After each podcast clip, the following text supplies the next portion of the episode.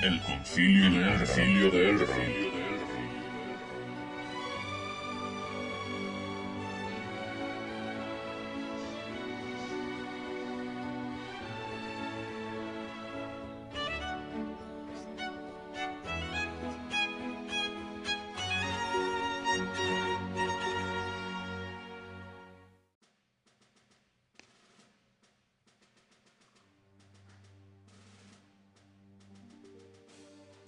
Bienvenidos, queridos amigos, una semana más al Concilio de Elrond. Aquí Aldo Rein al habla. Bienvenidos al podcast donde no le hacemos ascos a nada. Para los amantes de las películas, para los amantes del buen cine, para los amantes de los videojuegos, de los cómics, de las series, de todo lo que tenga que ver con nuestras pasiones, que son tantas. Y en este caso vamos a pedir que os carguéis bien de vuestras materias, de materia roja, para invocar a nuestra nostalgia, porque nos adentramos de nuevo al mundo del videojuego con una de las sagas más emblemáticas de la historia. Si en el anterior especial de Final Fantasy vimos los orígenes de esta saga, en esta ocasión vamos a repasar la edad de oro de esta saga y tal vez lo que podríamos decir, que no me gusta decirlo, el principio del fin. De nuevo estamos aquí para hablar de Final Fantasy, una de las sagas más queridas, una de las sagas más discutidas. Algunos dirán que es una saga infravalorada, otros dirán que no se merece estar donde está, pero lo cierto es que somos muchos los que amamos esta saga, somos legión, y por lo tanto nos merecemos este podcast. Así que si queréis descubrir los entresijos que aguardan en la edad dorada de Final Fantasy, venid, acompañadnos, porque nos adentramos en los 32 bits ya con Final Fantasy VII. Muchos, la verdad que muchos no sabrían decir cuál es su Final Fantasy favorito, otros lo tienen claro. Y yo tengo una teoría. Yo tengo la teoría de que el Final Fantasy favorito de cada uno es aquel que juegan por primera vez. Es aquel en el que descubren por primera vez la saga.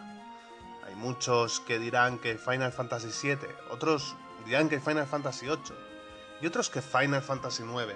Pero lo cierto es que si preguntas a cada una de esas personas a qué Final Fantasy jugaron primero, os dirán que a ese, precisamente a su favorito. Y es que el factor nostalgia tiene mucho que ver a la hora de descubrir estos mundos tan diferentes, tan dispares uno del otro. Por lo tanto, en mi caso, yo descubrí esta saga por primera vez con Final Fantasy VII, y por eso le tengo en un rincón especial. Y me atrevo a decir, y lo he dicho muchas veces, y puede resultar un poco pretencioso decir esto, pero para mí Final Fantasy VII, lo que significa para mí, es que esta entrega, este juego, es el mejor juego de la historia. Y sí, lo digo así sin tapujos, un juego de 1997 que no se ha visto superado por ninguna otra saga, por ningún otro juego. Y mira que hemos tenido Metal Gears, hemos tenido God of War, hemos tenido más Zeldas, hemos tenido de todo, pero en mi caso y en mi modesta opinión, un jugón, este juego es y será insuperable. Por muy buenos que sigan saliendo los juegos, este juego es el que cambió la narrativa, en mi caso, la narrativa de la manera de contar historias. Y puede que hubiera juegos antes que hubieran contado historias, incluso historias más profundas, pero es que la primera historia que me emocionó, la primera historia con la que me sumergí en un juego, con la que las horas pasaban volando mientras estaba frente al televisor y aguantando mi DualShock, fue este juego, Final Fantasy VII. El juego con el que muchas veces me ponía a jugar después de cenar y sin darme cuenta amanecía. Con la debida reprimenda de mis padres, eso está claro, pero es que pasaba las horas absortos con este juego. Y a muchos les habrá pasado con algún Final Fantasy. Y este fue el caso de este juego que no me cansaba. Quería seguir descubriéndose, quería seguir desentrañando más la historia de Final Fantasy VII, con esos personajes tan dispares de los que ahora hablaremos, con esa historia que ahora hablaremos, intentando hablar sin spoilers, porque hay mucha gente que tal vez lo descubra en el próximo remake que sale en el marzo del 2020. Y con ese sistema de juego, con ese sistema de combate, con ese sistema de materias, que también profundizaremos. Pero antes de hablar de todo esto, vamos a hablar un poquito de lo que fue el desarrollo de este juego y de una tradición. Así que, si queréis, estáis invitados y vamos a empezar ya. Corría el año 1994 cuando este juego se empezó a desarrollar. Y este juego, en un principio, tenía la idea de ser concebido para Super Nintendo. Posteriormente, al ver la magnitud de este juego, lo que se pretendía hacer con este juego, la idea fue lanzarlo para Nintendo 64. Es decir, Nintendo seguía disfrutando de esta saga en exclusividad, como había sido hasta ahora con sus 6 entregas iniciales. El problema fue el sistema de almacenamiento de juegos de Nintendo 64. Seguía con los cartuchos. Los cartuchos que carecían de la capacidad de almacenamiento necesaria. Entonces Square miró hacia otro lado y decidió publicarlo para PlayStation. Hay una historia entre Sony y Nintendo.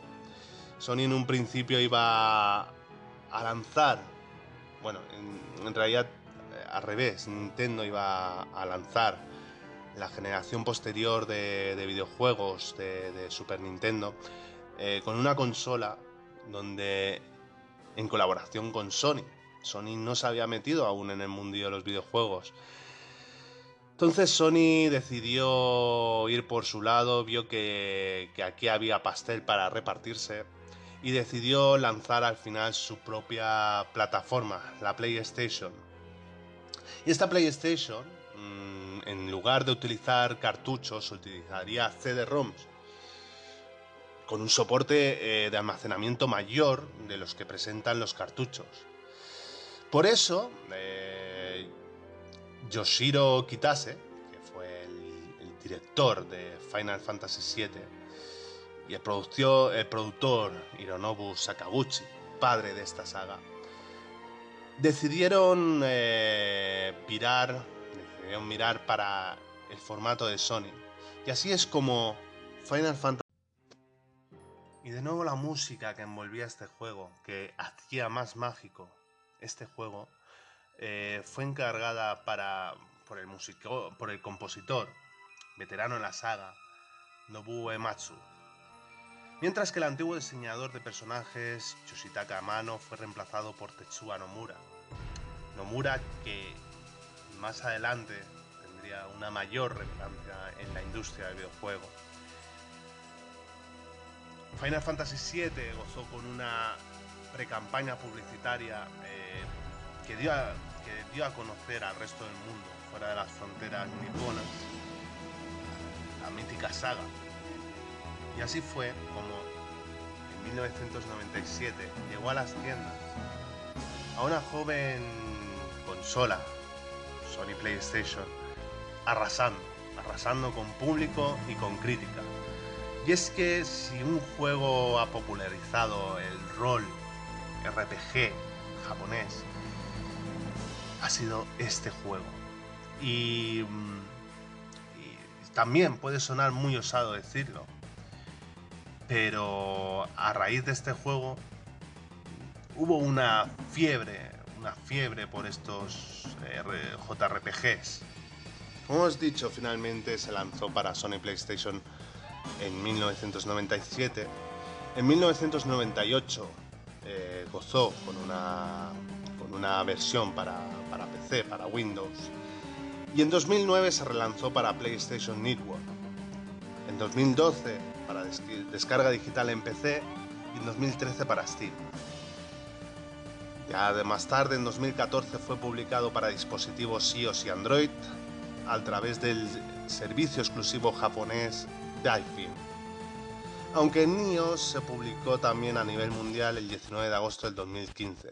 El 5 de diciembre de 2015 se lanzó para PlayStation 4, aunque en lugar de ser la versión original de PlayStation, se trata de una adaptación de la versión original para Microsoft Windows.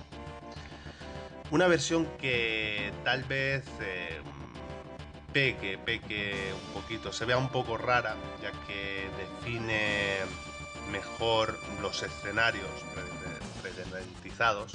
Recordemos que en esta saga abandonamos la visión cenital que mostraban en los personajes para mover a los personajes en un look super deformer en escenarios renderizados,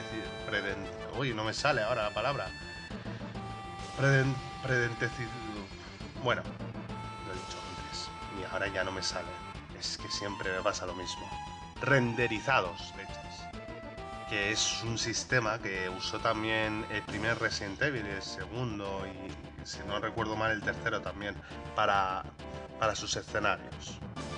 Aquí en España lo recibimos con una traducción en los textos que no hacía justicia al título, incluso que creaban alguna incongruencia en la trama principal debido a la pésima traducción de que gozaba.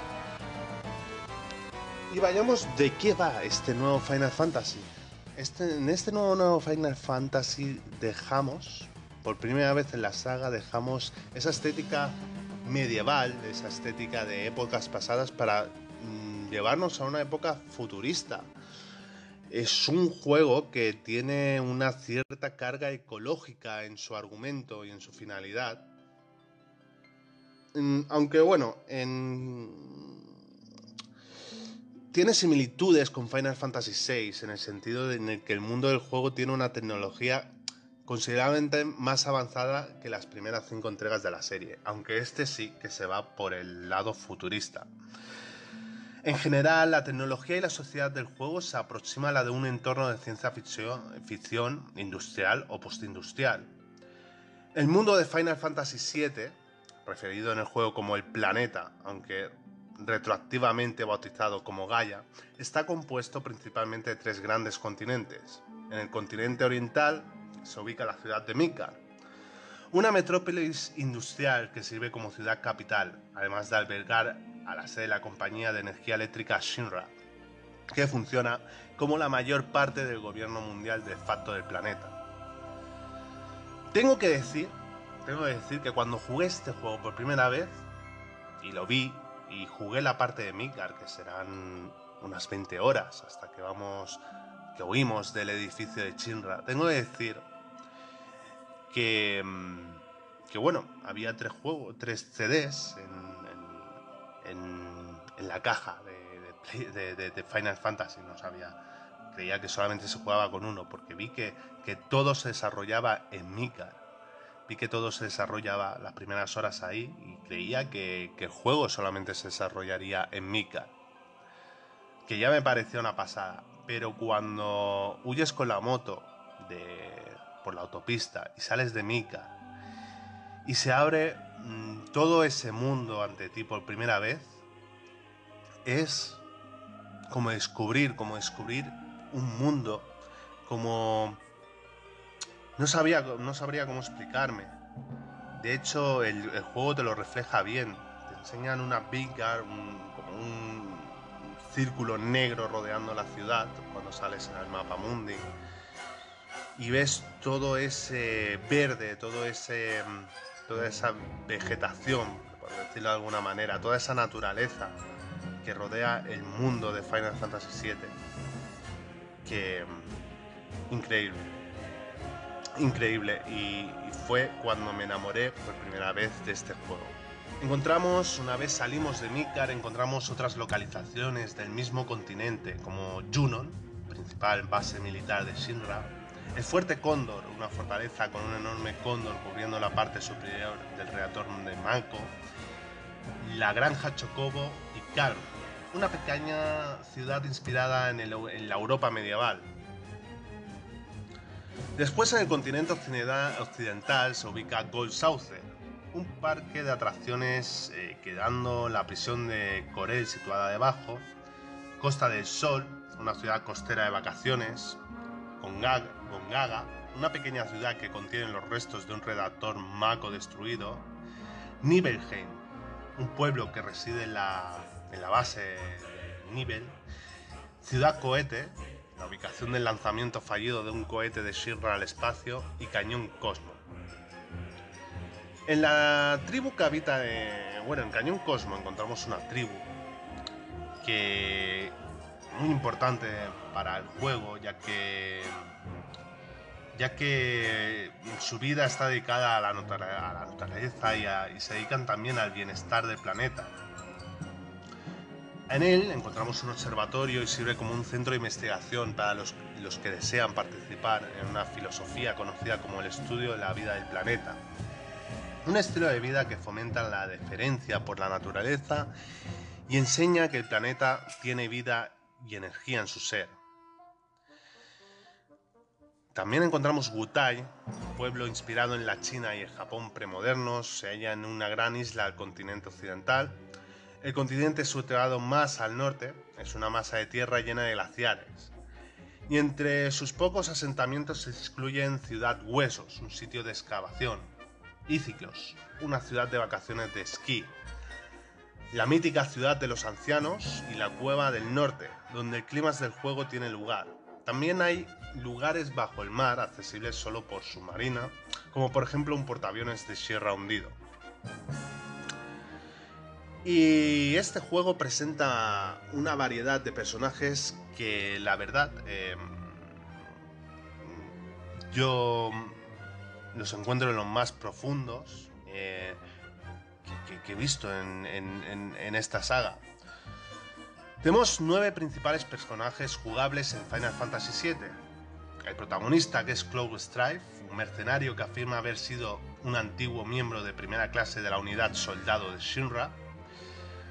Uno de los personajes más reconocidos de la saga, que cuando hablamos de Final Fantasy VII o de Final Fantasy en general es inevitable que venga a la cabeza este personaje. Tenemos a Barrett Wallace, el líder del grupo rebelde anti-Shinra, Avalancha.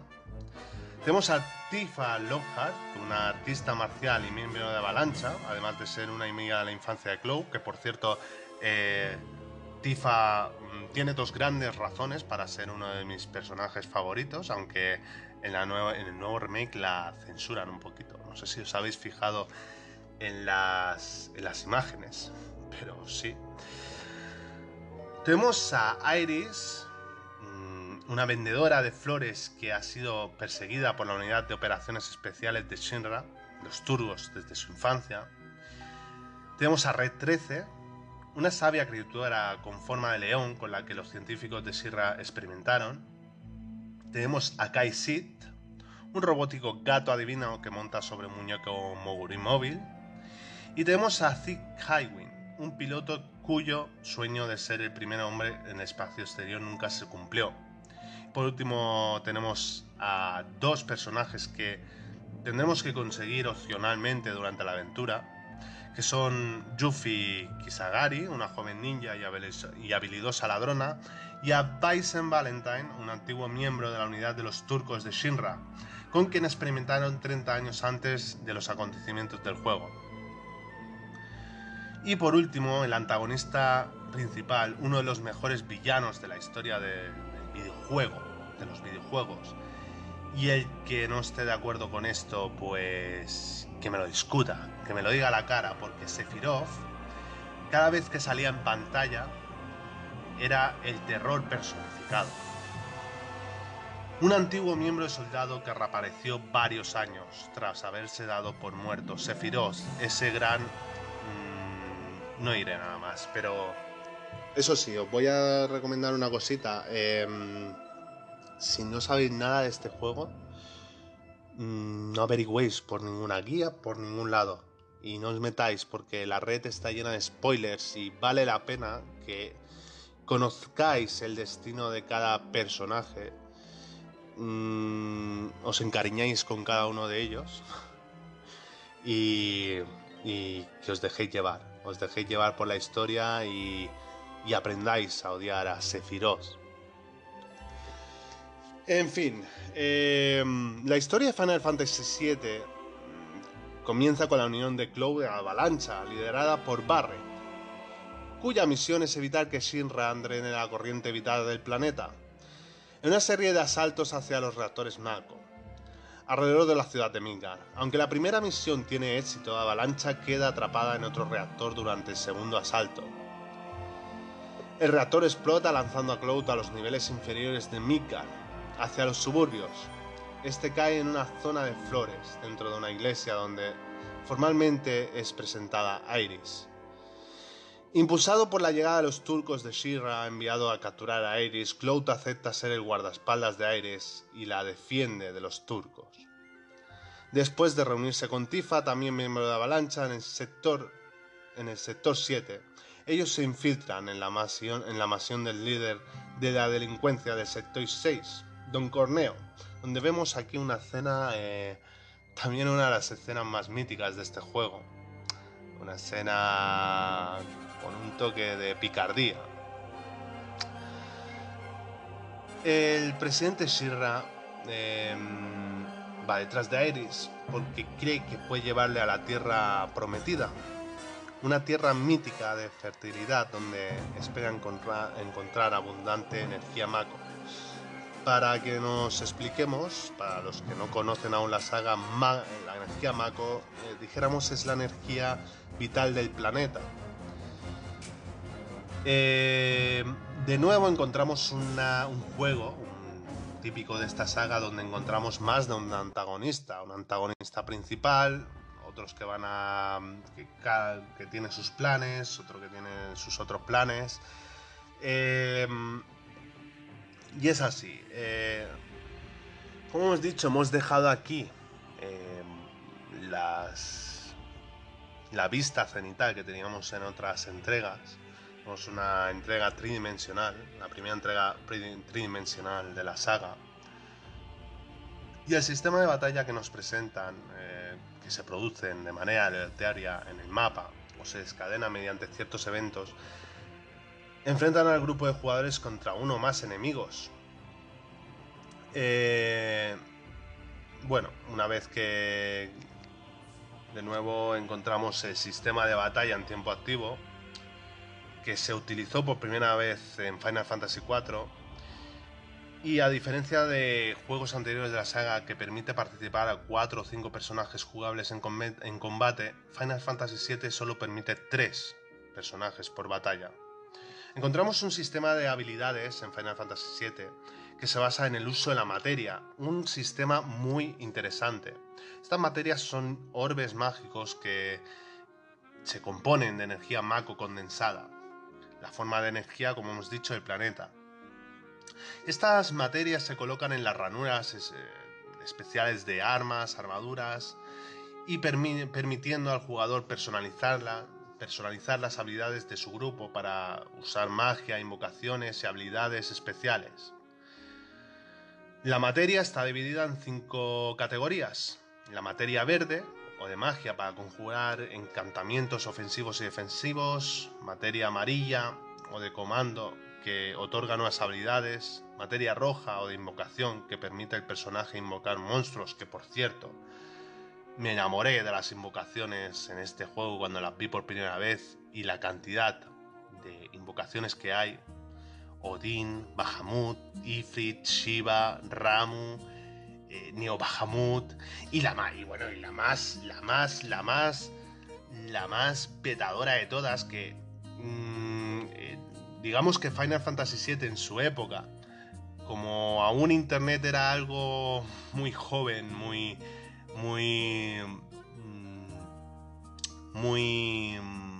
temprano el uso de internet, y no teníamos el uso de guías tan disponible como tenemos hasta ahora.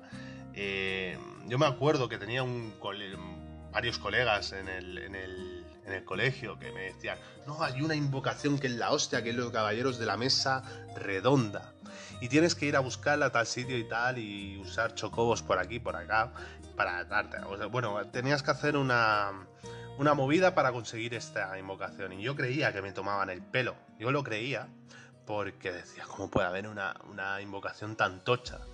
Y era una invocación espectacular, donde aparecían cada uno de los caballeros de la mesa redonda ahí, hasta que al final el rey Arturo metía un tajo de la leche.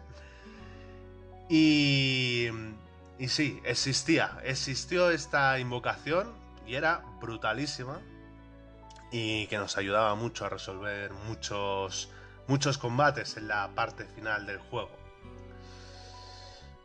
Después, bueno, nos hemos quedado en la materia roja. Tenemos la materia morada o independiente, que proporciona un incremento en los atributos del personaje que la lleve equipada. Y por último, la materia azul o de apoyo, que mejora a otra materia cuando se colocan en ranuras conectadas. Por ejemplo, enlazada la materia fuego con la materia todos, permite al personaje atacar a todos los enemigos simultáneamente con el conjuro fuego. Sin embargo, la mayoría de materia basada en magia disminuye los atributos físicos del personaje que la lleva equipada. Al igual que los personajes, la materia puede subir de nivel con experiencia, desbloqueando habilidades y funcionalidades más fuertes, llegándose a crear nueva materia una vez que haya alcanzado el máximo nivel. Las invocaciones que presenta en el juego, equipables con materia mediante ataques, que, como hemos dicho, presenta elaboradas animaciones. Y aquí vemos otro cambio, que son los ataques desesperados que aparecían en entregas anteriores. Aquí pasan a rebautizarse como ataques límite. Cada personaje jugable dispone de una barra que va llenándose gradualmente conforme va sufriendo daño en la batalla. Cuando la barra está completamente llena, el personaje es capaz de desencadenar su límite. Un ataque especial que generalmente inflige un daño significativamente mayor en los enemigos que los ataques normales, o en su defecto, ayudan al grupo en la batalla. A diferencia de la materia, cada personaje tiene su propio conjunto único de límites, los cuales se dividen en 4 niveles de intensidad. Aunque hay un personaje, Kaisid, que solamente dispone de 2. Y bien, como hemos dicho, de este juego los primeros planes de desarrollo fueron en 1994, tras el lanzamiento de Final Fantasy VI. Y en ese momento se pretendía que el juego fuera otro proyecto bidimensional para Super NES.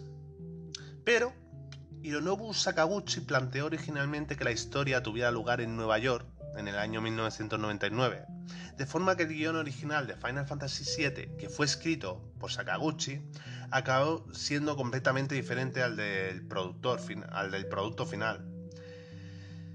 Nomura recordaba cómo Sakaguchi quería hacer algo así como una historia de detectives. La primera parte de la historia presentaba a un temperamental personaje llamado Detective Joe, que iba en búsqueda de los personajes principales, después de que hubiera volado la ciudad de Midgar, la cual ya había sido presentada en la historia. Afortunadamente, la versión final fue escrita por Katsuhei Nojima y Yoshinori Kitase, basándose en la historia de Sakaguchi y Nomura. Más tarde, Masato Kato se involucró en el proyecto y escribió 3 escenas para el juego. Muchos miembros del equipo de desarrollo estaban trabajando paralelamente en Chrono Trigger, otro éxito que salió para PlayStation 1. Y el desarrollo de Final Fantasy VII se interrumpió cuando el otro proyecto cobró la suficiente importancia como para requerir la ayuda de Kitase y otros diseñadores. Algunas de las ideas que se concibieron originalmente para Final Fantasy VII acabaron plasmándose en última instancia en Chrono Trigger. Otras ideas como la situación, la de situar la historia en Nueva York, o la de incluir una bruja como personaje, idea, quedaron en desuso hasta la posterior llegada de los proyectos de Parasite Eve y Final Fantasy VIII, respectivamente. Finalmente el desarrollo se reanudó a finales de 1995 y requirió los esfuerzos de aproximadamente 120 artistas y programadores usando el software de Power Animator y Softimage 3D. El grupo de trabajo conjuntamente desde Japón y la nueva oficina estadounidense de Square en Los Ángeles, siendo el equipo estadounidense el principal responsable de la creación de los entornos de las ciudades. La creación del videojuego fue la más cara de su época, con un presupuesto de desarrollo de alrededor de 45 millones de dólares estadounidenses, equivalentes a 67 millones de dólares en 2015, una empresa que una década atrás estaba al borde de la ruina, estaba ahora haciendo una gran apuesta por esta saga. A Kitase le preocupaba que la franquicia pudiera quedarse atrás si no conseguía ponerse al día con los gráficos tridimensionales, tal como se había hecho en otros videojuegos. Y la producción comenzó tras completar una corta y experimental demo técnica llamada Final Fantasy SGI para la estación de trabajo Onyx de Silicon Graphics. La demo presentaba personajes redenterizados en 3D poligonales en Final Fantasy VI, en batalla en tiempo real. Este experimento llevó al equipo de desarrollo a integrar estas mecánicas de diseño en Final Fantasy VII. Sin embargo, debido a la gran cantidad de datos en movimiento, solo el formato CD-ROM tenía la capacidad suficiente para albergar las necesidades del proyecto. Nintendo, para la que Square había desarrollado los títulos previos de la saga Final Fantasy, había decidido continuar usando cartuchos para sus próximas consolas de Nintendo 64, y esto derivó en el conflicto que llevó a Square a poner fin a su relación con Nintendo. En su lugar anunciaron el 12 de enero de 1996 que desarrollarían Final Fantasy VII exclusivamente para la consola de PlayStation de Sony. Los empleados de Square afirmaron que incluso la Nintendo 64 carecía de la suficiente capacidad de almacenamiento para Final Fantasy VII.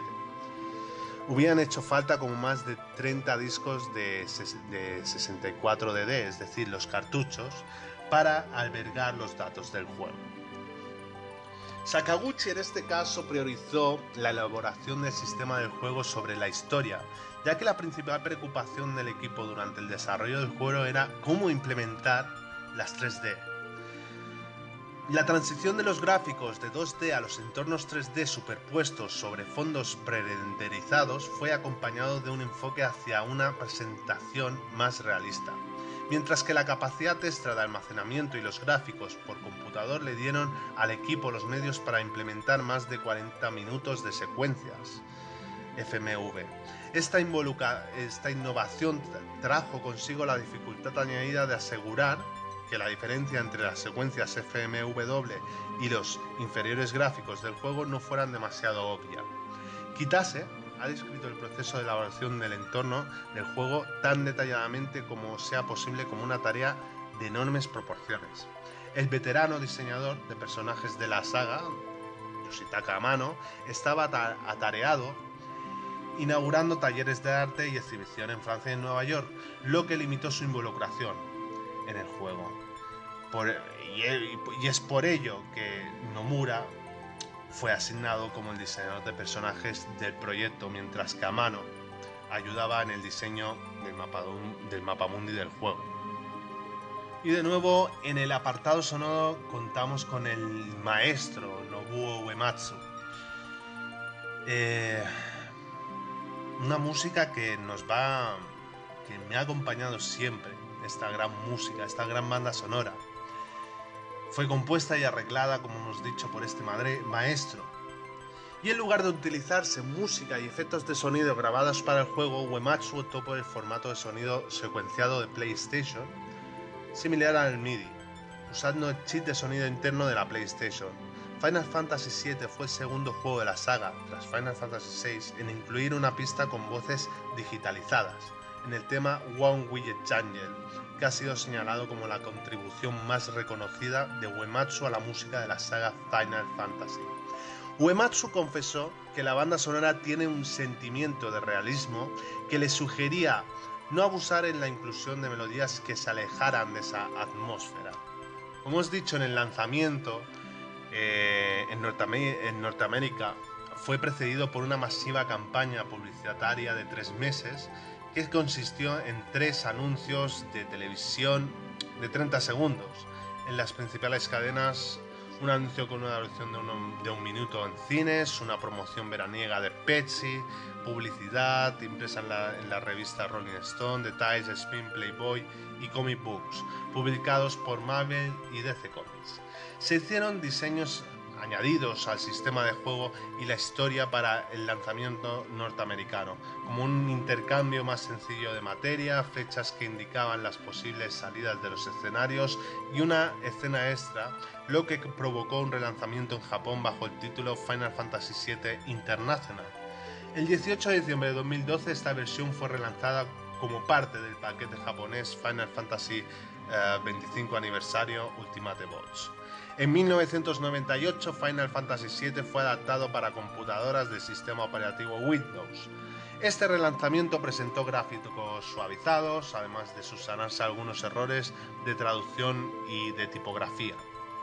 En el caso de la versión en español se corrigieron muy pocos, así como otros errores relacionados con el sistema del juego. No obstante, la versión PC sufrió de una calidad de audio empeorada, debido al uso del formato MIDI y errores al visualizar algunas secuencias.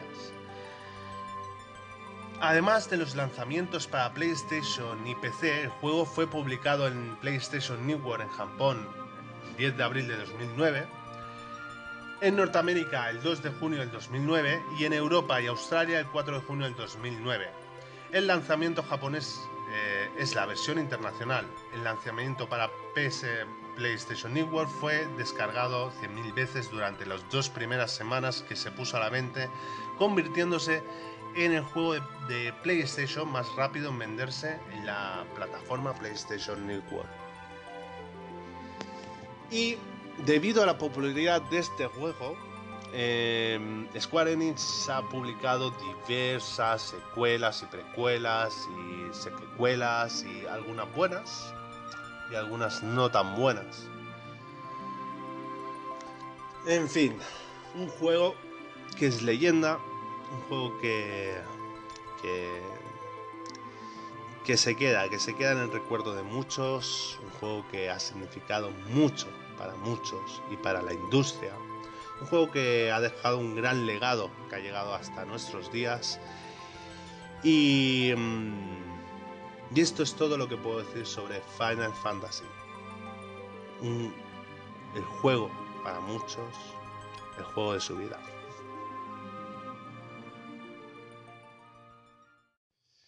Como hemos dicho, el éxito de Final Fantasy VII fue apabullante y ya a nivel mundial la saga era conocida, la saga era apreciada. La saga fue querida por muchos y se esperaba una secuela que no tardaría en salir. Un Final Fantasy VIII que vio la luz en 1999. Y qué juego, y qué intro que nos puso los pelos de punta a muchos, porque fue uno de los primeros juegos que contó con un tema musical para su intro, ese inolvidable tema musical, esa intro que empezaba con unas olas bañando las arenas de una playa y una pelea entre Squall y un antagonista que sería Seifer. Y aquí muchos se nos torció el culo porque claro, esperábamos una secuela directa de Final Fantasy VII, no sabíamos de qué iba el tema de Final Fantasy, no sabíamos que cada entrega hablaba una historia diferente. Incluso los mundos eran diferentes y, como dijimos en el programa anterior del Concilio de Elrond, lo único que se comparten son elementos en común, pero ningún mundo tiene que ver con otro, ni los personajes con otro, ni se hace referencia de un juego a otro. Así que aquí por primera vez muchos nos preguntamos ¿y qué habrá sido de Final Fantasy VI y anteriores? Porque dijimos, si hay un 8 que es diferente, completamente diferente al 7, habrá un 6 completamente diferente también al 7. Así que primero nos adentramos en esta entrega, en esta gran octava entrega, que para injustamente olvidada, injustamente maltratada, yo creo que incluso por la propia Square Enix, tal vez también un poco odiada por parte de los que jugaron a Final Fantasy VII en su día y que vieron que muchas mecánicas del combate cambiaban con respecto a la anterior entrega, con un sistema de combate un poco engorroso del que ahora hablaremos, pero sin duda nos mostraba también un RPG, uno de los mejores RPGs que se hayan hecho nunca. Y es que cada Final Fantasy es un nivel más, es un nivel más en el desarrollo de los RPGs.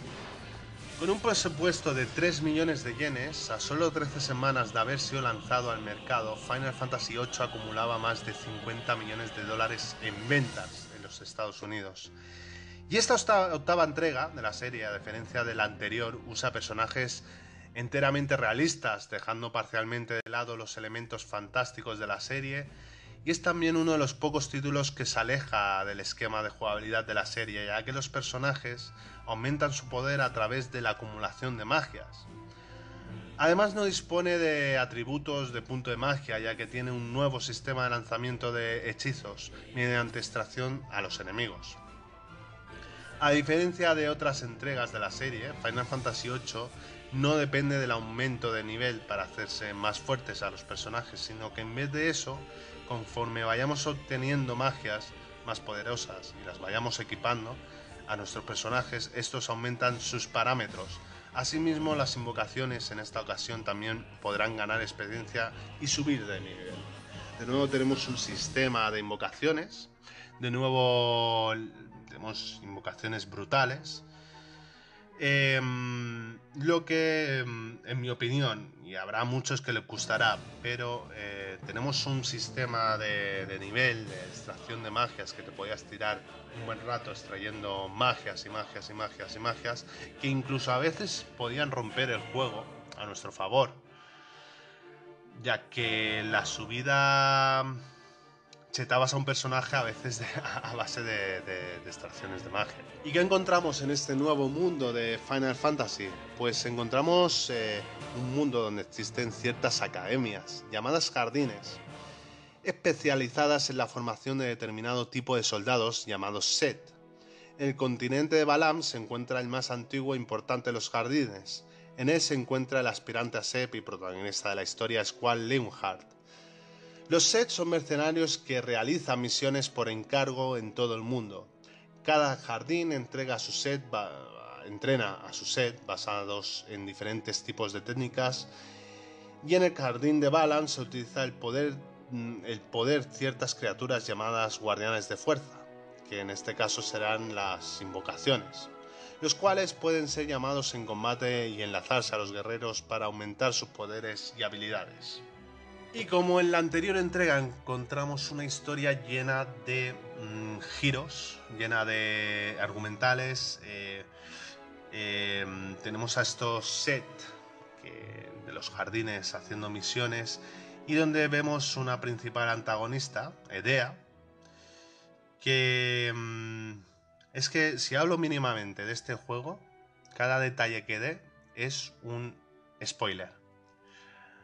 Y es un juego que aparte acaba de salir remasterizado para Switch y que vale la pena descubrir. Tal vez la mecánica del juego nos guste, pero pero no quiero spoilear tanto. Así que vamos a dejarlo en que somos miembros de una academia y a partir de ahí descubrirlo porque vale la pena. Eso sí, tal vez os suena el nombre que he dicho antes de una tal idea que he pronunciado durante el desarrollo de Final Fantasy VII. Y es una cosa que se rescata del desarrollo de Final Fantasy VII. En cuanto a ambientación, pues dejamos de nuevo las ambientaciones medievales de anteriores entregas para entablar así una ambientación futurista. De nuevo encontramos un sistema de combate basado por turnos, donde podemos manejar hasta 3 personajes. De nuevo encontramos escenarios con fondos pre-renderizados, mientras que los objetos son modelos 3D. El sistema se llama ATB, Active Time Battle, y en español se tradujo como BTC, batalla en tiempo continuo, que consiste en que cada jugador tiene una barra que se llena en cierto tiempo. Lo mismo que encontramos en las anteriores entregas. Cada vez que realiza una acción, la barra se vacía para volver a llenar, y así sucesivamente durante toda la batalla. Esta barra, por lo tanto, representa la rapidez del personaje, y cuanto antes se llene, más rápido es. Encontramos una historia lineal, aunque existen numerosas submisiones e historias aisladas. En cuanto a estas historias aisladas, esto también lo encontramos en 7, es algo que se me ha olvidado nombrar. Y en este caso, pues encontramos, tanto en el 7 como en 8, enemigos más poderosos que el propio boss final del juego. En el caso del 7 tenemos las armas. Las armas eran criaturas que surgieron de la tierra para protegerla. Y en este caso, pues eran chetadas y te podías tirar contra un enemigo horas para derrotarlo y morir una y otra vez. Y en este caso, en este Final Fantasy ocurre más o menos lo mismo. Después en el mapa hay 2 localizaciones donde se pueden encontrar guardianes de fuerza, que como hemos dicho que son las invocaciones, que no encontraremos en el camino lineal del juego. Ejemplos son Odín y Bahamut. Odín es un guardián de fuerza especial, ya que no se puede invocar, su invocación es aleatoria al inicio de cada batalla, pero nunca aparece durante una batalla contra jefes. También encontraremos a Gilgamesh, que reemplazará a Odín, y su método es igual que el de Odín. Después encontraremos a Bahamut, que de nuevo lo encontraremos pues en una misión noccional. Este juego además cuenta con un juego de cartas, que es un vicio este juego de cartas ya, llamado Triple Triada, que además nos ayudará pues a ganar ciertos ítems de relevancia. Y ya os digo, es un vicio este juego de cartas, el tenerlas todas, el conseguirlas, el viajar por el mundo. A lo mejor solamente viajabas por las cartas y dejabas la historia de lado. En cuanto a las magias, pues como os he dicho, el sistema de magia es de extracción y de acumulación de estas magias para volvernos más fuertes y enlazarlas en el equipo de los personajes que controlamos, y las clasificamos en diferentes magias. Tenemos la magia negra, que son hechizos destinados a causar daño mágico. Tenemos la magia blanca, hechizos que se utilizan para la curación de los estados alterados de aliados y restablecimiento de la vitalidad. Tenemos la magia espaciotemporal, que se utiliza para crear diversos estados, positivos o negativos, basados en el tiempo y en el espacio. A este grupo pertenecen también magias basadas en el elemento gravedad. Tenemos la magia de apoyo, hechizos diversos basados en causar efectos positivos de los aliados para aumentar sus parámetros tales como la defensa física o defensa mágica. Tenemos la magia de estado, hechizos diversos basados en causar efectos negativos como en los enemigos como ceguera, maldición, zombie o mudez. Tenemos la magia azul, son hechizos basados en técnicas enemigas. Este tipo de magia solo puede utilizarla Kittis con su límite. Tenemos la magia prohibida, son un conjunto de hechizos que teóricamente están prohibidos en todo el mundo de Final Fantasy VIII debido a su alto poder. Tenemos la magia especial, que es el conjunto de hechizos que únicamente pueden utilizar ciertos personajes, como el Maestro de Edea o el de End del límite de Selfie. También pertenecen a este grupo magias que no poseen las categorías anteriores y otros tipos de hechizos. En cuanto a las invocaciones, pues tenemos a Quetzal, a Chiva, Ifrit, Sirena, Diablo, Hermanos, es otro que se consigue de madera opcional. Tenemos a Rubí, tenemos a Leviatán, tenemos a Eolo, Cerbero, Alejandro, Heltrain, Otín, Gilgamesh, Fénix, Bahamut, Castilio, Tomberí, Edén, Minimok, Boko y Mumba. Tenemos, creo que es de los Final Fantasy que más invocaciones encontraremos. Y en cuanto a los personajes, pues tenemos a Squall Leonhardt, para muchos es un poquito soso, y que en España, para el que nos escucha fuera de España, en España hubo una controversia con este personaje, ya que hubo un tarado, el llamado asesino de la katana, que el tío cogió una katana, llevaba el pelo así como el personaje y mató a su hermana y sus padres. Bueno, al final, pues como siempre, pues la culpa es de los videojuegos, cuando aquí no se incita a matar a nadie, pero oye, los medios son así, ¿qué le vamos a hacer? Bueno, Squall Leonhardt es el protagonista de la historia. Es un graduado Seth al principio del juego, tiene como arma un sable pistola. Tiene un carácter bastante serio, yo diría que soso, sosainas, de los más sosainas que encontramos en Final Fantasy. No le gusta que los demás dependan de él. Squall es un chico bastante solitario, que durante el transcurso del juego empieza a abrirse a sus compañeros hasta llegar a enamorarse de Riona.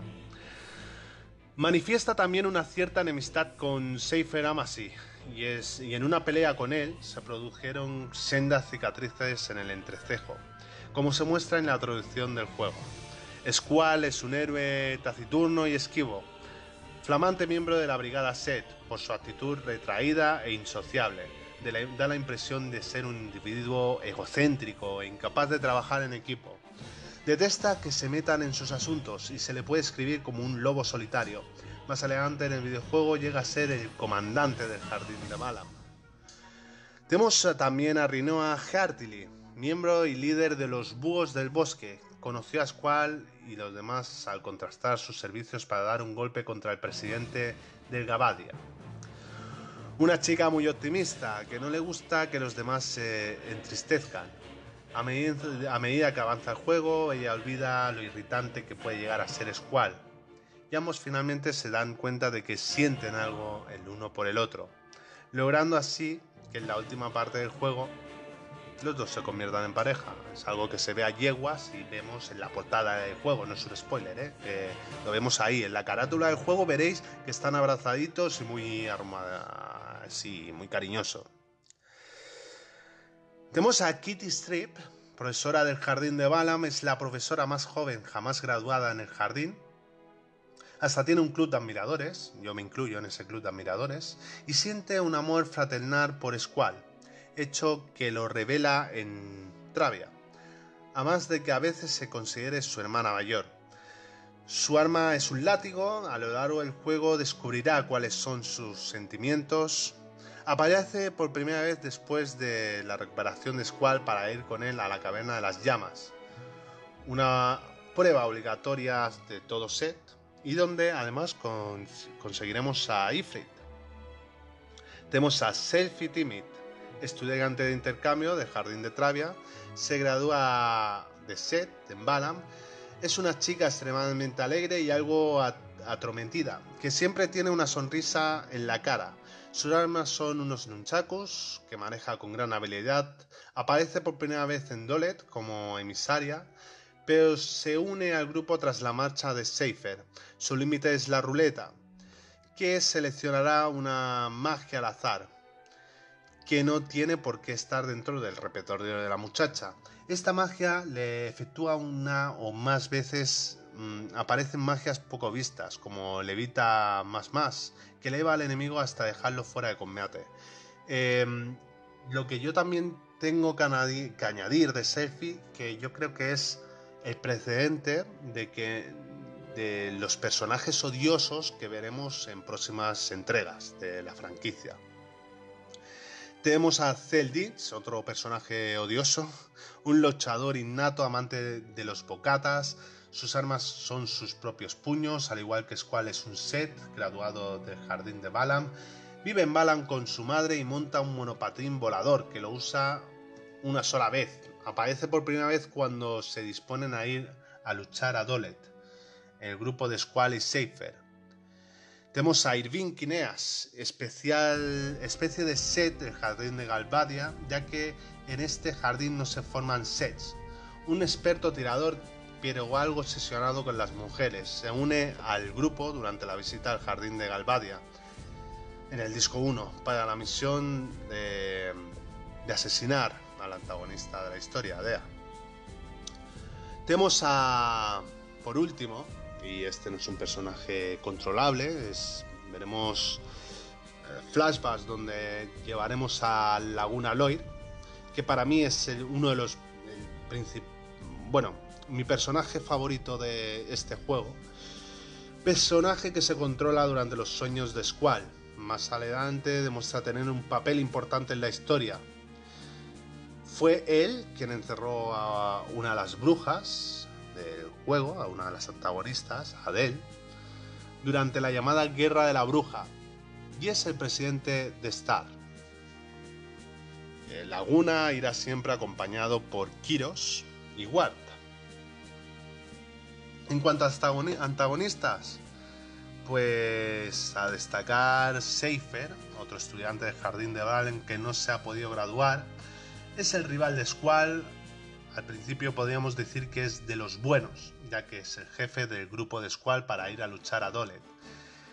Pero a mitad del primer disco empieza a trabajar para Dea, convirtiéndose en su caballero. Su arma es el sable pistola, es un arma similar, prácticamente igual al arma de Squall.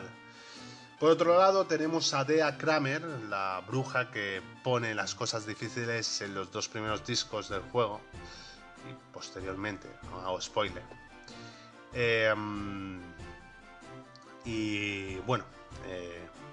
No puedo decir más de antagonistas porque no quiero revelar nada sobre la trama. Como hemos dicho, es el Final Fantasy más olvidado tal vez de la nueva hornada, yo diría. Tal vez sea porque no sé cómo, una empresa tan grande como Squaresoft coge y pierde el código fuente del juego. Entonces no se han podido hacer otras cosas y las emulaciones que hemos visto no han partido directamente de la versión de PlayStation 1. Parece que al final se ha conseguido el código y por eso vamos a tener este remaster, o no sé, o ignoro si este remaster viene de la versión de PC. Final Fantasy VIII es considerado como uno de los videojuegos más populares de todos los tiempos, en la revista Time Out ocupando el puesto 22. Asimismo, Final Fantasy VIII se convirtió en uno de los juegos más vendidos de la serie, logrando vender 8,15 millones de copias en todo el mundo para el 31 de marzo del 2003. Encontramos diferencias entre la versión europea y la japonesa, donde según la página oficial, en la versión europea del juego se modificaron un uniforme por tener ciertas características nazis, además de modificar un arma sin especificar cuál y agregar un poco más de información en la guía. Estos personajes como Squall, como Cloud de la anterior entrega o como Tidus, del que vamos a hablar posteriormente, pues los hemos visto también en la saga Kingdom Hearts, ese RPG donde se mezclan los mundos de Square y los mundos de Disney y que cobran cierto protagonismo en el juego de Kingdom Hearts, tanto en el 1 como en el 2, y Misteriosamente en el 3 desaparecen.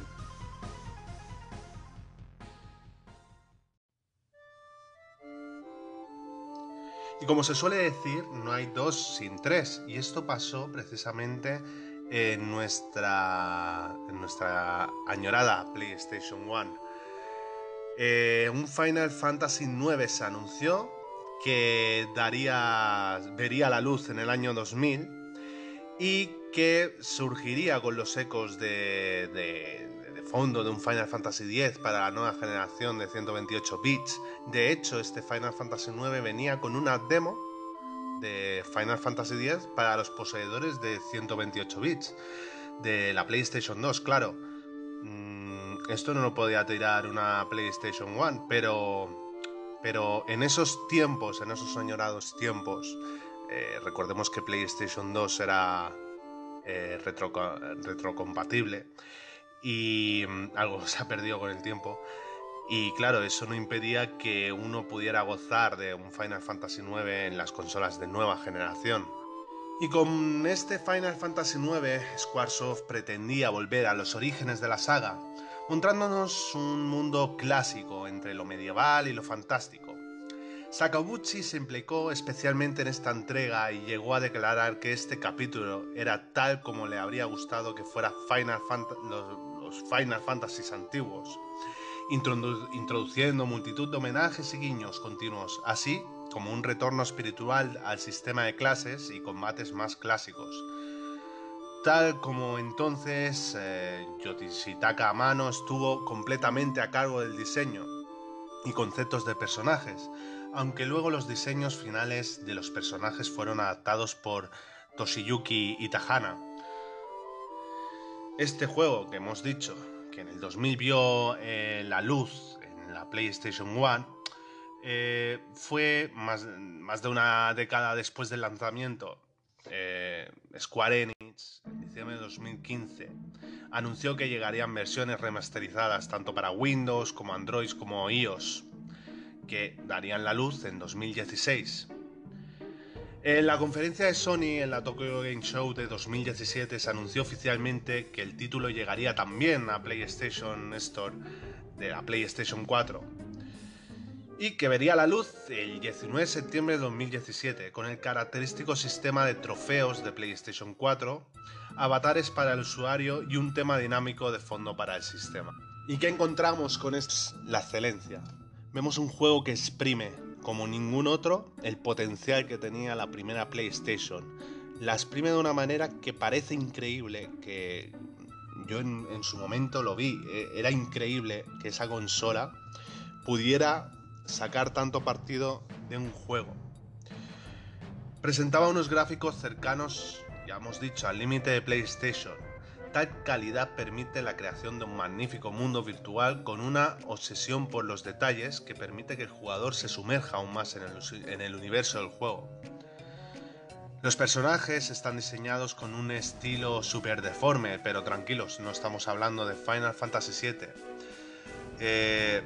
Se respetan las proporciones del cuerpo humano para conseguir un efecto de dibujo animado, sin recurrir al cel shading. Las animaciones de estos modelos alcanzan un nivel muy alto de detalle y permiten realizar uno de los puntos más importantes de la saga, la personalidad de los personajes mediante gestos y expresiones. De nuevo, los escenarios del juego son pre-renderizados, dibujados a manos por un experto y después implantados como imágenes digitales en el motor del juego. El mapa del mundo y las batallas se desarrollan totalmente en 3D. Las secuencias cinemáticas alcanzan en esta entrega una calidad nunca antes vista y cobran una especial importancia, apareciendo en más momentos del juego para mejorar la ambientación. De nuevo, en este juego se vuelve a utilizar el denominado sistema de profesiones clásico, porque cada miembro del grupo se desenvuelve en una labor específica. Así tenemos a un ladrón, Gitán, que Gitán, por cierto, en Occidente fue Gitán, pero en Japón, en su país natal, fue llamado Zidane. Claro, como aquí teníamos en este entonces a Zidane, uno de los mejores jugadores del mundo, pues le decidieron cambiar el nombre. Teníamos a un mago negro, Bibi, a un caballero, Steiner, a una invocadora maga blanca, que era Garnet, a una maga azul, que era Kina, a una guerrera dragotiana, que era Freyja, a una maga blanca invocadora, que era Eiko, y por último, a un monje guerrero, que era Amarant. Se vuelve a emplear el control sobre 4 personajes simultáneamente durante la batalla, rememorando los 6 primeros juegos de la saga, aunque en la cuarta entrega se manejaban 5. Cada uno de los personajes posee habilidades distintas que podrá ir aprendiendo a medida que se consigan determinadas armas, armaduras, accesorios y se los utilice en los combates. Cabe destacar que a diferencia de otras entregas del juego, en que se podía intercambiar profesiones y habilidades, aquí cada personaje tiene habilidades y profesiones fijas. Las batallas se ejecutan bajo el motor ATB, el cual hemos comentado anteriormente, y que han acompañado el juego hasta ahora, lo hemos visto en anteriores entregas, y vuelven las invocaciones, que en este caso la princesa de Alexandria, Garnet, sería la única que podría invocar, y estas invocaciones en el juego se llaman Eidolons. Garnet e Eiko, disculpad, pueden invocar estas dos. Como invocaciones tenemos a Lamu, tenemos a Chiva, tenemos a Ifrit, tenemos a Átomo, a Odín, a Leviatán, a Bahamut y a Ark. Mientras que Eiko puede invocar a Fenril, puede invocar a Rubí, Fénix y Madin. Como hemos visto, en el mundo de Final Fantasy IX existen 2 planetas, Gaia y Tierra. La acción del juego se desarrolla mayoritariamente en Gaia. Gaia está dividida en 4 continentes. Continente de la niebla, continente exterior, continente olvidado y continente aislado. En el continente de la niebla está situado al sureste del mapa y es donde empezaremos el juego. Y como su nombre indica, está cubierto de niebla proveniente del árbol Lifa. En este continente encontramos las ciudades principales como Alexandria, Dalit, Limblum, Burmercia, Cleira, y después encontramos Pantano de Q, el bosque de Chocobos, Treno, la ciudad de Treno, la ciudad que nunca duerme. En el continente exterior es el continente situado al noroeste del mapamundi. Cuenta con un desierto, un bosque enorme donde viven los magos negros que se oponen a Kuja, el antagonista del juego, un pueblo de trolls y un pueblo de los invocadores. También está el árbol Lifa, el árbol que envía niebla a través de sus raíces al continente de la niebla, para que Kuja pueda fabricar magos negros. Esta comunidad está comunicado al continente de la niebla por un pasaje subterráneo conocido como pasaje de los fósiles. Después tenemos, como hemos dicho, el continente olvidado, que este se sitúa al oeste del mapa, es alargado con muchas montañas y sin playas, no se sabe mucho sobre él. Y después tenemos el continente aislado, continente situado al norte del continente olvidado. Está alado y no hay ciudades, salvo un pequeño santuario. Es Gadda. Y entre los personajes principales, como hemos dicho, Gitán para los amigos Zidane, un ladrón joven perteneciente al grupo de teatro Tantalus. Es el protagonista, un chico simpático, mujeriego, que posee una larga cola. Además lucha con dagas o con espadas dobles. También tenemos a Bibi Ornithier, un mago negro que se ganó el corazón de todos, un entrañable mago negro, un poco tímido, inseguro, pero rebosante de carisma, e incluso yo diría que en ciertos momentos del juego es capaz de robarle el protagonismo a Gitán. Tenemos a la princesa Garnet, a la que más tarde se le pone el seudónimo de Daga. Princesa de Alexandria, huye con Gitán al principio del juego, mientras intentaba secuestrarla, y este enseguida se enamora de ella. Tenemos a Adalbert Steiner, soldado y guardaespaldas de Garnet, es sobreprotector y muy testarudo. odia a Gitán por haber secuestrado a la princesa. Tenemos a Eriko Carol, una niña invocadora que vive en Mandine Sun con sus amigos los Mouris, se termina enamorando de Gitán. Tenemos a Freyja, guerrera dragontina, vieja amiga de Gitán, se reencuentran en Lipdum. Y tenemos a Marant Coral, un personaje misterioso que viaja por el mundo en busca de poderosos contrincantes para luchar. Y por último, Kina Queen, es una Q. Estos Q son extraños seres de los pantanos que se alimentan de ranas. Se va con Gitán para alcanzar la gastronomía trascendental. Y en este juego tenemos un villano que sería capaz de rivalizar con el mismísimo Sephiroth, que es Kuja. Principal antagonista, el vendedor de armas de Brain, a la cual está manipulando y a quien proporciona a los magos negros. Su pasado está estrechamente unido al de Gitán. Brain, a la que hemos nombrado ahora, es la reina de Alexandria y madre adoptiva de Garnet. Tras la muerte de su marido cayó en una gran depresión y ahora se dedica a atacar a los reinos vecinos. Y como hemos dicho, este Final Fantasy es un homenaje a los clásicos. Vuelve en muchos aspectos a lo visto en los antiguos capítulos de la saga. Desde aspectos puramente argumentales a otros más importantes de tipo jugable.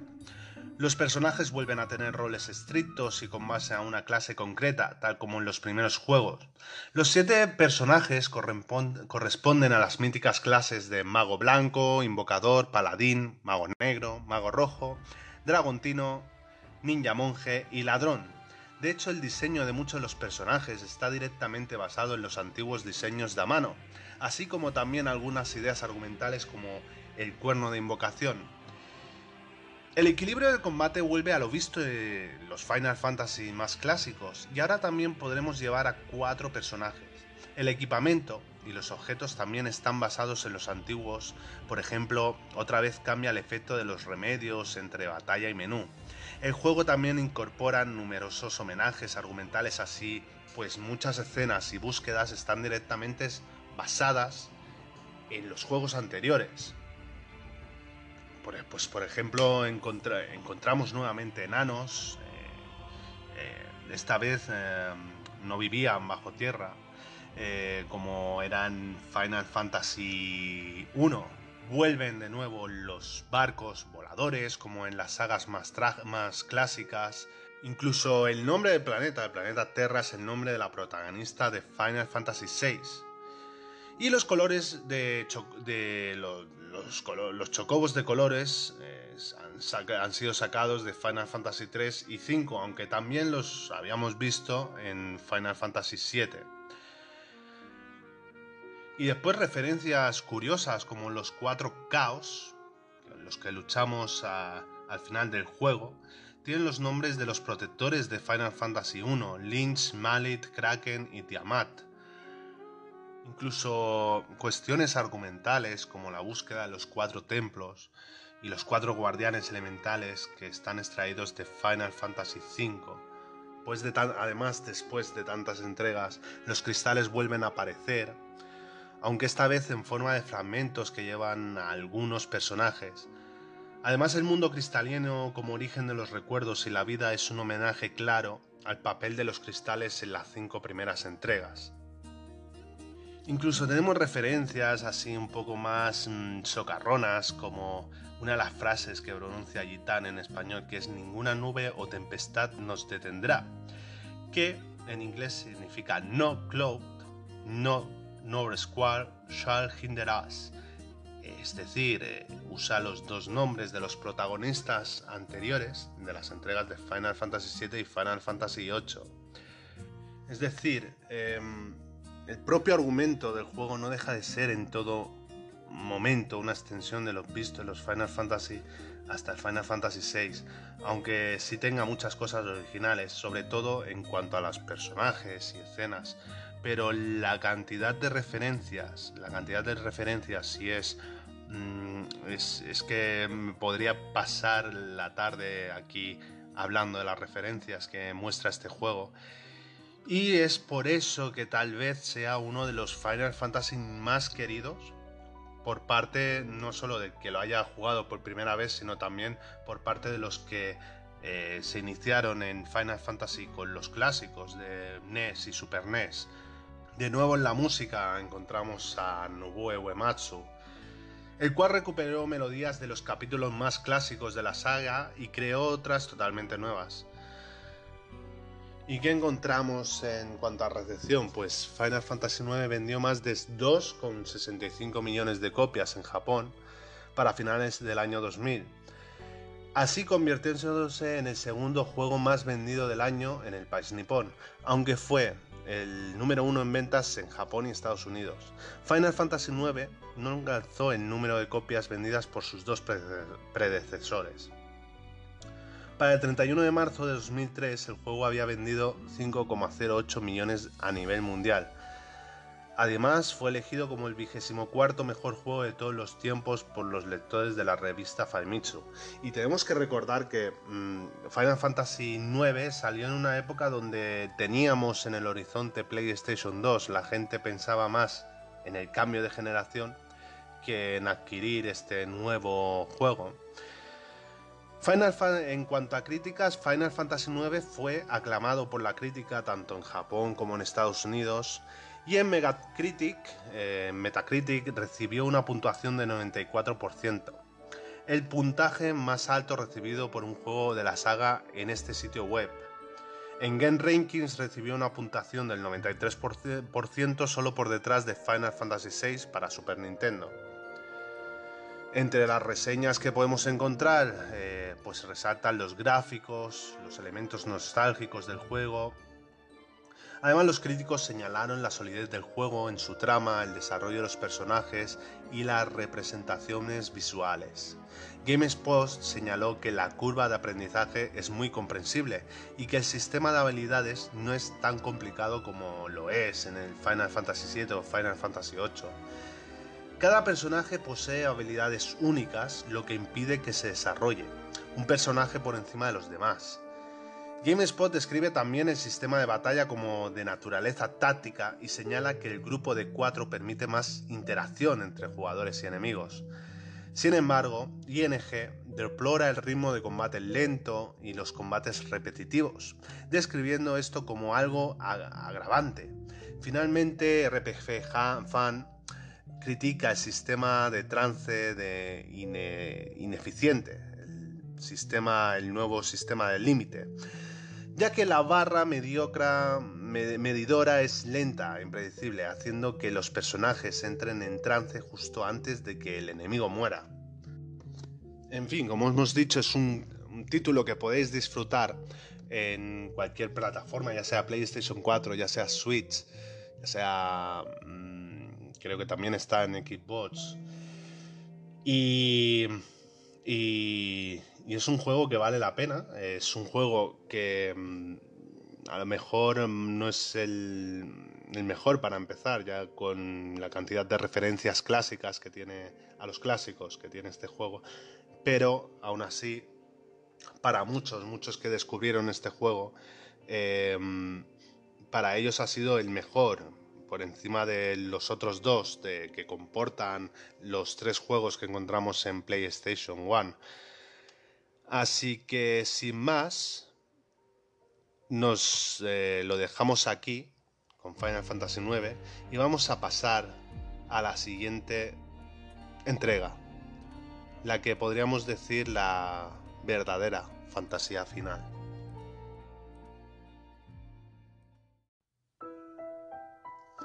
Y es que los chavales que los que éramos chavales allá por el año 2000, 2001, los adolescentes, lo flipábamos porque sabíamos que iba a salir una consola más potente, una consola de Sony de 128 bits, y nos imaginábamos, decíamos, ¿cómo debe ser un Metal Gear con esos gráficos? ¿Cómo debe ser un Final Fantasy con esos gráficos? ¿Cómo debe ser infinidad de sagas que habíamos vivido en PlayStation 1, teníamos el hype por probar cómo era ese cambio de generación con esas sagas tan queridas. Y esto pues se incrementó, ya que Final Fantasy X no tardó mucho en anunciarse. Este juego, que llegó a Europa en 2002, que sería la 10ª entrega de la serie, fue la primera en desarrollarse para PlayStation 2. Fue presentado en el año 2001 y está entre los 20 videojuegos de consola más vendidos de la historia. Ha vendido más de 10 millones de copias en todo el mundo y se convirtió en el segundo juego más vendido de la saga. También fue votado por los lectores de la revista japonesa de videojuegos Famitsu como el mejor videojuego de todos los tiempos. Y podemos decir que esta entrega empezaba así de cañera.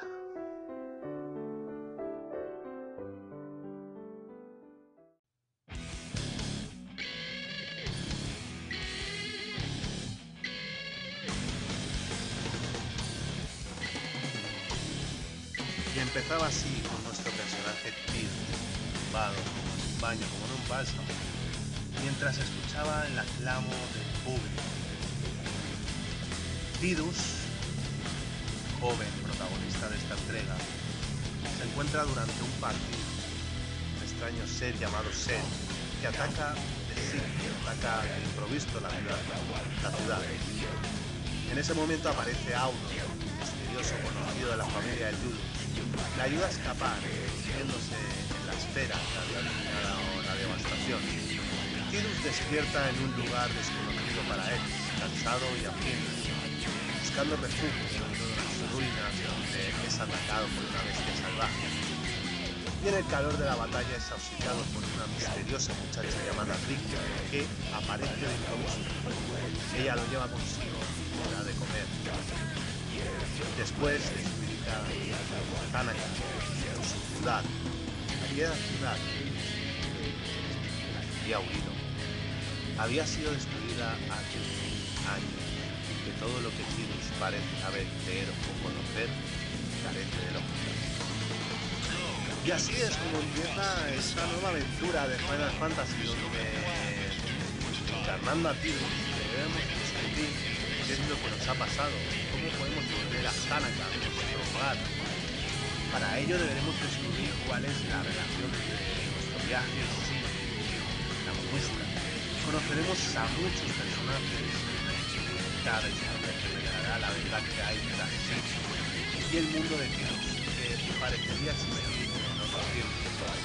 Entre estos personajes conoceremos a Yuna, que por Tidus se embarcará en una gran aventura para lograr lo que se pida, el nuevo mundo donde ha aparecido Tidus, de la amenaza de sí.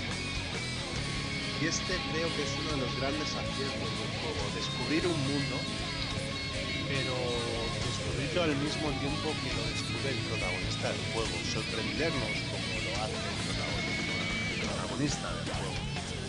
Es uno de los grandes aciertos que tiene esta décima entrega. Y es que este mundo de Final Fantasy X se inspira. Encontramos ya olvidamos. Ya son escenarios presentados, y que eso ha hecho que algunos lo critiquen por ideal, cosa que en parte no es, sí, resta más libertad en otras entregas, pero por otro lado gana en espectacularidad. Como os he dicho, Final Fantasy X un sistema basado en turnos, y en esta ocasión cambiamos el antiguo sistema de turnos por uno llamado BTV, batalla por turnos variables, controlados por una barra determinada por los parámetros del personaje. Según el comando elegido, los turnos variarán. Al utilizar el turno se pierde algunos turnos posteriores. En un combate podemos manejar hasta 3 personajes a la vez, aunque podemos sustituirlos durante la batalla. Una de las principales novedades de esta entrega, tanto los escenarios como los personajes, pues ya están hechos con modelos 3D. Ya nos olvidamos también de los escenarios pre-renderizados. Como hemos dicho, tenemos una historia lineal de unas 40 horas de duración, aunque debido a las numerosas submisiones y minijuegos que hacen, pues pueden hacer que se alcance en este juego las 100 horas. Aunque eso sí, si se pretende completar el tablero de esferas, que es el tablero, es la manera que tenemos aquí para subir los atributos y cuyas esferas nos dan cada vez que subimos de nivel, el juego podría tardar en completarse en alrededor de 175 horas. Estamos ante el primer Final Fantasy en incorporar voces de los personajes, aunque en Europa estas están en inglés. Eso sí, todos los textos, como es lógico, están traducidos al castellano.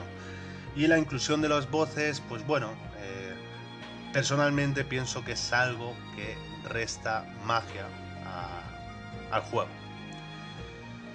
En este Final Fantasy, como hemos dicho, la experiencia, pues, traduciremos en PH, nos da puntos, unidades de desarrollo, para que nos permite movernos sobre un tablero de esferas en el que cada casilla recorrida supone la adquisición de una nueva habilidad, magia, o la mejoría de sus características para el personaje en cuestión. La ruta a seguir, como hemos dicho, no es lineal, de modo que en distintas situaciones nos veremos obligados a escoger entre los diferentes caminos posibles. Así se puede andar en la faceta de roles que incorpora el juego, creando personajes a nuestro gusto.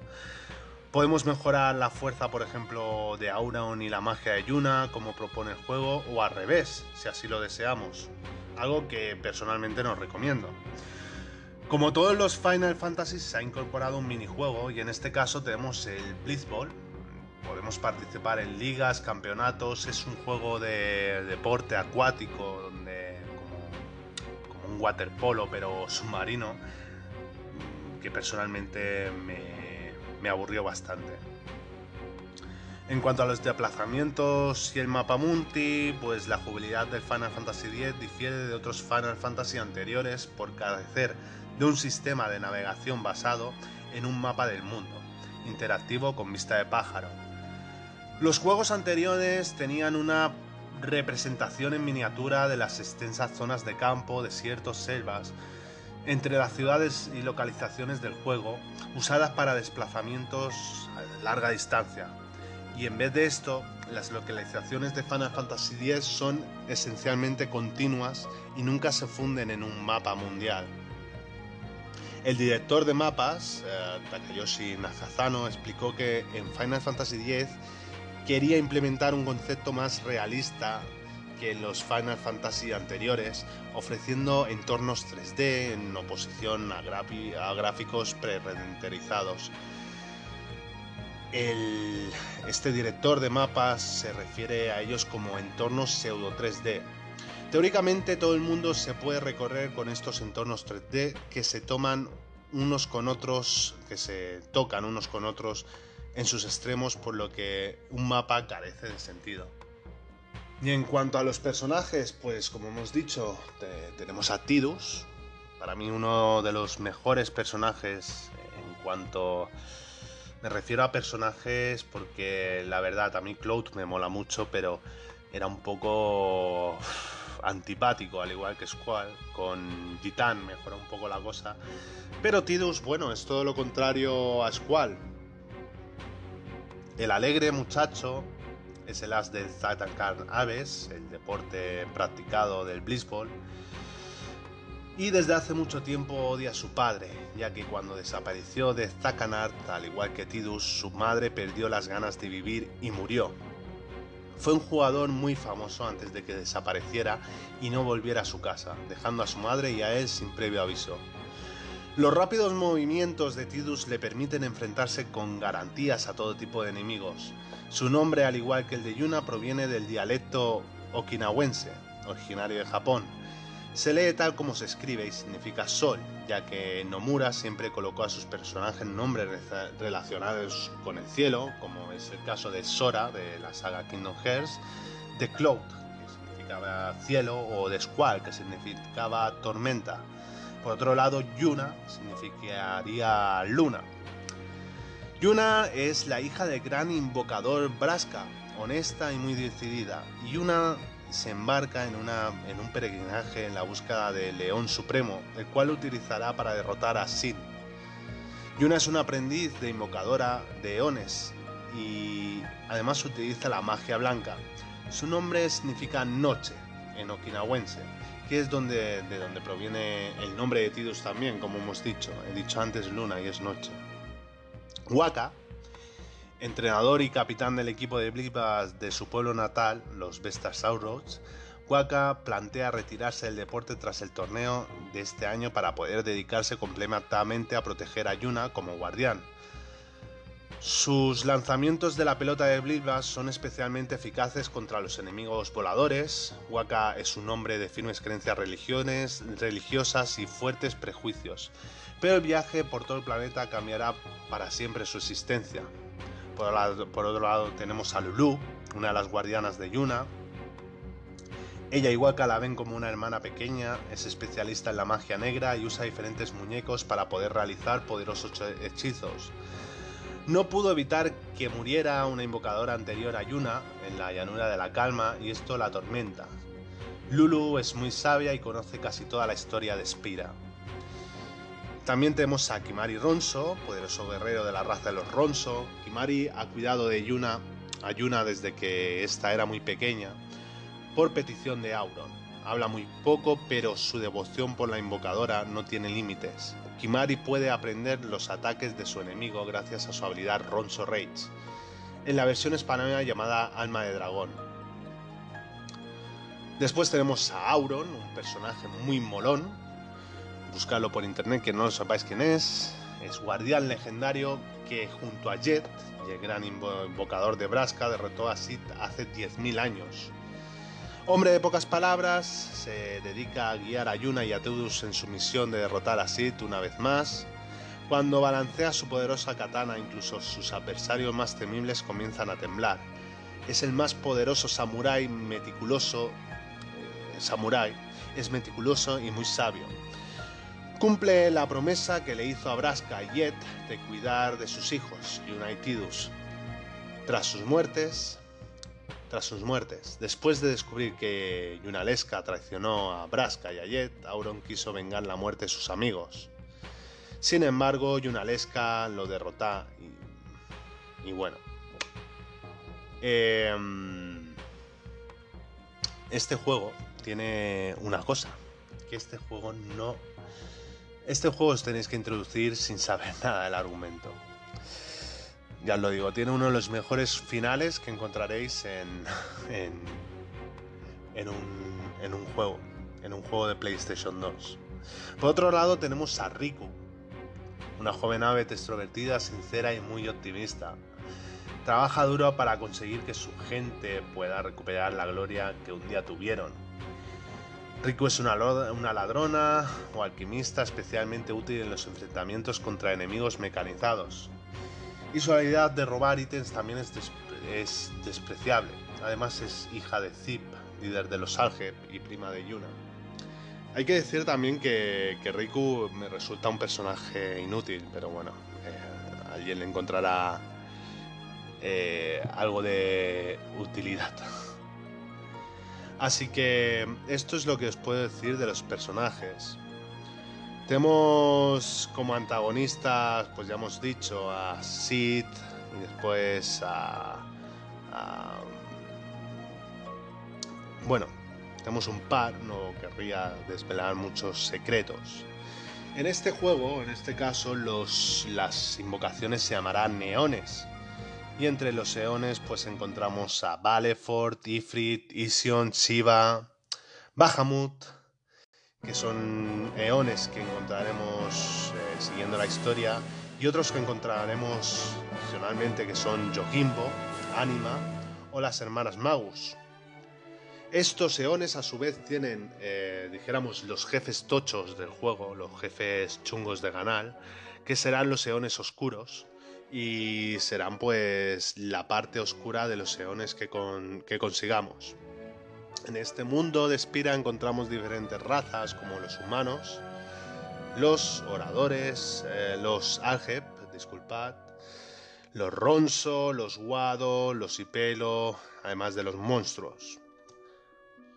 ¿Y cómo podemos jugar a este Final Fantasy? Para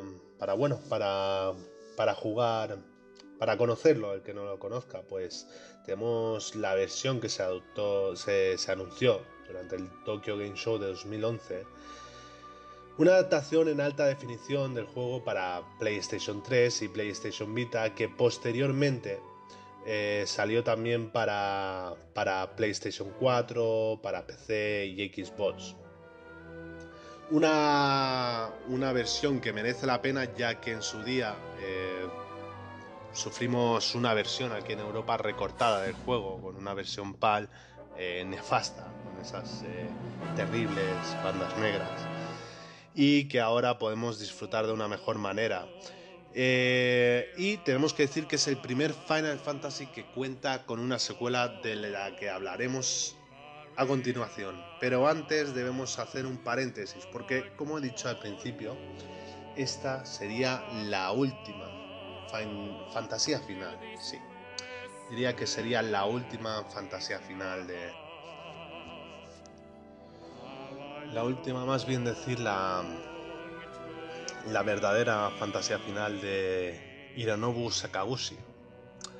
Y es que Sakaguchi se vino arriba después de tantos años de éxito, de tantos años en que la saga había dejado millones y millones y millones en las arcas de Squaresoft, que dijo: ¿y por qué no voy a hacer una película?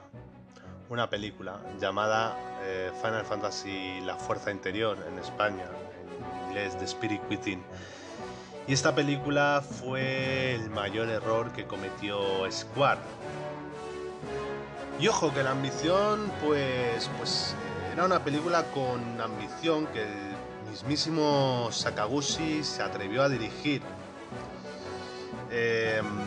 Una película que se atrevió, fue uno de los primeros intentos serios de crear humanos animados y fotorrealísticamente por medio de ordenadores, pero a su vez fue uno de los mayores fracasos de la historia, con pérdidas que dejaron 120 millones de dólares, que finalmente provocaron la bancarrota de Square Pictures y por lo tanto, para salvar la compañía, no quedó otra que fusionar Square con su enemigo, la competencia, y fue Square Enix. ¿Qué podemos decir de esta película? Pues bueno, esta película se estrenó en el año 2001, a la par que casi de Final Fantasy X, y intentaba describir, o sea, no tenía ningún toque, ninguna referencia que dijeras esto recuerda a Final Fantasy. Era una película de ciencia ficción con, dijéramos, con el nombre de Final Fantasy, ya está. Pero ya hemos dicho, todo mal.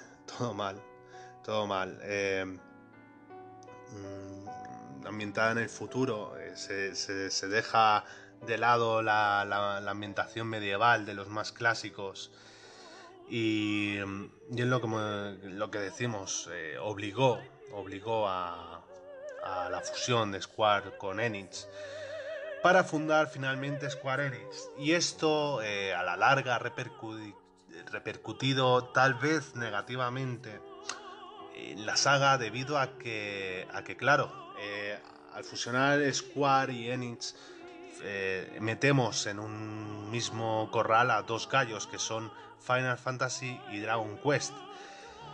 Dragon Quest, que es la saga emblemática de Enix, una de las más populares dentro de Japón, incluso por encima de Final Fantasy, ya decimos, dentro de su país natal, que de hecho, bueno, en sus ilustraciones, en el diseño de los personajes, cuenta con el mismísimo Akira Toriyama desde sus orígenes. Entonces, ¿qué ha pasado? Enix ha protegido su saga, Dragon Quest. De hecho, los juegos han innovado más bien poco. Y para los experimentos, para para intentar nuevas mecánicas, nuevos modos de jugar, experimentos que han perjudicado finalmente el desarrollo de los videojuegos posteriores a Final Fantasy X. Square pues lo ha probado con Final Fantasy, ha probado estos experimentos y si sale bien y si no, pues no es la franquicia con la que inicié la compañía. Por lo tanto, esto es el motivo, tal vez, por el que Final Fantasy ya no es lo que era y por lo que se dio fin a la edad dorada de Final Fantasy. Y con lo que llegaría, eso sí, de la producción de Squaresoft, porque como hemos dicho, Squaresoft se vino arriba, llegaría Final Fantasy X2, la secuela directa de Final Fantasy X.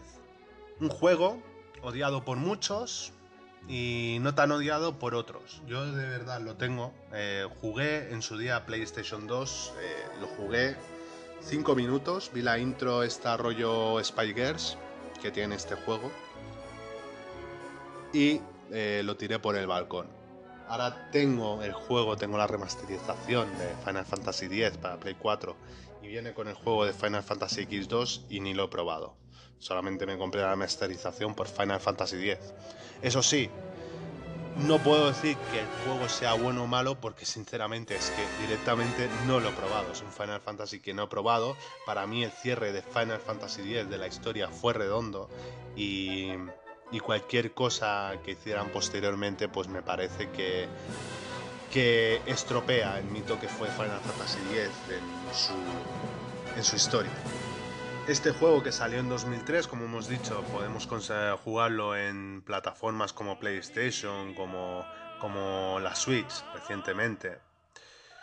Y el argumento dice así: Despira, 2 años después de la calma, el clero y el dogma de Yevon han perdido casi todo su poder, y los sacerdotes del tiempo ya no se sienten útiles en la sociedad. Las máquinas Algeb ya están permitidas y la mayoría de gente ha tenido que buscarse otro objetivo en la vida, muy distinto al anterior, ya que la mera existencia de sí les condicionaba. Grupo como los legionarios no saben qué hacer tras la muerte de su enemigo. Yuna, antigua invocadora, dedica ahora sus días a recibir en Beside a todo aquel que quiera hablar con la alta invocadora, pero siente que algo falta en su tranquila vida. Para el que sepa cómo acaba Final Fantasy X, tal vez tenga curiosidad. Evidentemente no juguéis a este juego sin haber terminado el Final Fantasy X, porque os coméis uno de los mayores spoilers de los juegos, de videojuegos, pero si lo ha jugado el Final Fantasy X, pues por curiosidad, tal vez como ver cómo queda ese mundo que dejamos atrás, pues tal vez por curiosidad pues os apetezca jugar. En cuanto a la jugabilidad, pues encontramos un sistema de combate híbrido entre el sistema por turnos y el sistema de combate en tiempo real. Y en este juego, al contrario que en su precuela, los 3 personajes iniciales serán los únicos que utilicemos en todo el juego. Por lo tanto, desaparece la opción de intercambiar personajes durante la batalla, y al desaparecer los eones en su antecesor, aquí solo aparecen como enemigos. Tanto los escenarios como los personajes están hechos con modelos 3D. El sistema de batalla, de combate, es más complejo que en Final Fantasy X, ya que no es por turnos de forma estricta. Se vuelve al sistema ATB, en el cual podrás tomar un turno cuando tu barra de ATB se llene por completo. Esto se cumple para los combates rápidos como atacar y escapar, pero hay una arista. Al seleccionar alguna habilidad u objeto tendrás que esperar que se llene otra barra y cuando lo haga ejecutarás esa habilidad o usarás ese objeto. Para cortar los tiempos de la segunda barra hay habilidades especiales. Cabe mencionar que cuando uses un objeto, la segunda barra será más pequeña y tomará menos tiempo que una habilidad. Tenemos también vestiferas, es la principal diferencia con respecto a Final Fantasy X, es que, bueno, en esta secuela, para poder utilizar las habilidades de la batalla es necesario vestir un traje especial, ladrona, maga, pistolera, guerrera, etc., la cual se consigue a través de vestiferas, las cuales se consiguen a lo largo del juego. Estas esferas se pueden intercambiar a lo largo de una batalla, ya que en cada vestimenta presenta habilidades, por ejemplo, vistiendo el traje de cantante en lugar de hacer ataque físico, cantas, creando algún efecto como dormir el enemigo, confundirlo, etc. Y en cambio el warrior, la guerrera, lo único que hace es ataques físicos. Aquí es donde entra la estrategia, ya que lo conveniente es que cada personaje tenga distintos trajes para que durante la batalla se obtengan buenos resultados. En fin, tengo poco más que añadir. Yo creo que es el único Final Fantasy que no he jugado porque no me han entrado ganas de jugarlo, y con esto os digo, aquí se acabó. Puede que con el sistema de combate que encontramos en Final Fantasy X-2 sea el precursor de lo que encontremos más adelante con Final Fantasy XII, y no tengo nada más que añadir. Simplemente aquí se acabó el sueño. Aquí se acabó el sueño de que en 1987 se trató de hacer realidad, y que posteriormente pues la saga ha ido con altibajos.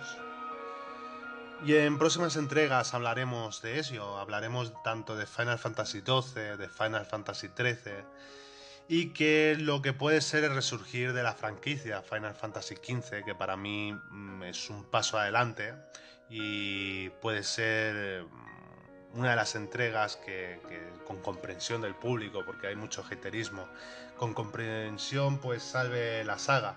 Y por supuesto hablaremos del próximo Final Fantasy VII Remake, que con ansias estoy esperando. Así que sin más, se despide Aldo Rein. Muchas gracias por escucharme. Os espero comentando en el Concilio de Elrond Podcast, y espero que hayáis disfrutado con la historia de la Edad Dorada de Final Fantasy. Estos juegos nos podrán gustar más o menos, eso es indudable. Algunos los odiarán, pero en un mundo tan caótico como el nuestro, Final Fantasy es sin duda el bálsamo donde refugiarse a veces, sin ignorar los problemas del mundo, pero juegos como Final Fantasy, como Dragon Quest, mundos surgidos de la imaginación de auténticos genios, son el mejor refugio para pasar el día a día y para seguir soñando que tendremos un mañana mejor. Esto es todo, queridos amigos. Saludos desde el Concilio de Elrond, y nos vemos la semana que viene.